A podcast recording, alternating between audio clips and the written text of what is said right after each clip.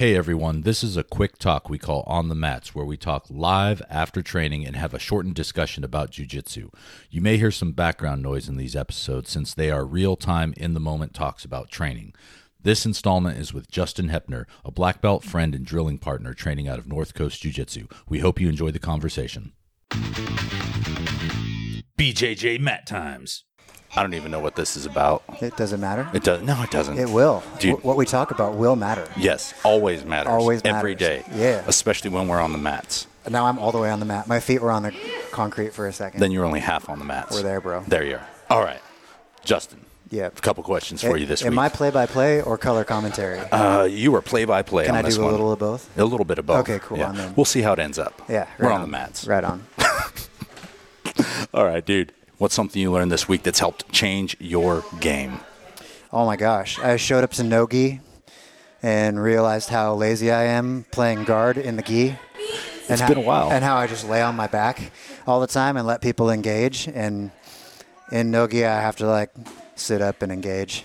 Otherwise, I'm just gonna get smashed. Nogi is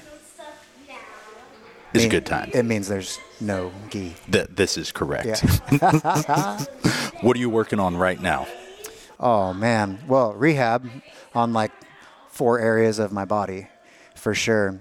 But to be honest, after I competed, one of the things I'm working on is just getting back to a couple of the fundamentals that I think I got lax on. Uh, one of those is uh, protecting my head, and um, so you know I was getting a little bit um, teacher mode, letting people come a little close, and then it was starting to affect my. I was kind of playing a little bit rather than using my jujitsu, and then I was letting people get to my head, and so I got kind of used to that, and I competed and let someone get to my head, and next thing you knew, my shoulders were flat, and then my hips got owned, and then I was stuck. Um, you know, embarrassingly, but like probably something I needed to to wake me up a little bit and put me back into like uh, activated mode. Like a little bit of that, like where we play that game of letting people get a little too deep before we start engaging. 100%, yeah. But I think there's like something really valuable about that in the gym, um, but something completely destructive about that on the mat um, in a competition. Yes. Yeah, and, and it's weird that that would happen, but I think at the end of the day, if you have an Achilles heel, it's not going to be in some advanced technique. It's going to be something that it gets exposed in your fundamental, and uh, those types of things are hard to fall asleep after in the rightest way. Yeah. Yeah. Takedown or guard pull?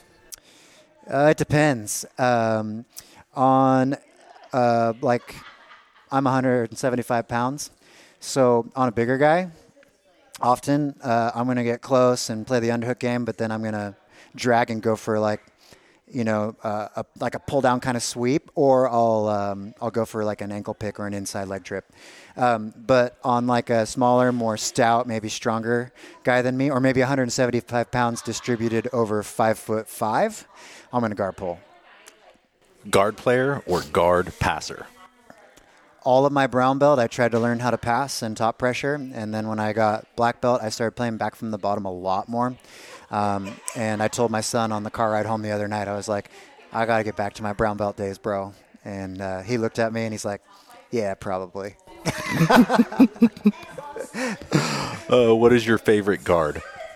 Um, my favorite guard is probably when uh, my opponent is in headquarters, and I have a hand in the in the collar, and uh, just elevating and choosing to go for like uh, my De La Riva, deep De La Riva, um, and then probably from that elevation trying to elevate to take the back or elevate to come out the back, one or the other.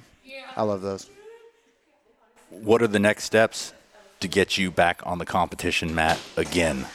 Oh man, well, signing up um, is probably the only difference between present me and future me.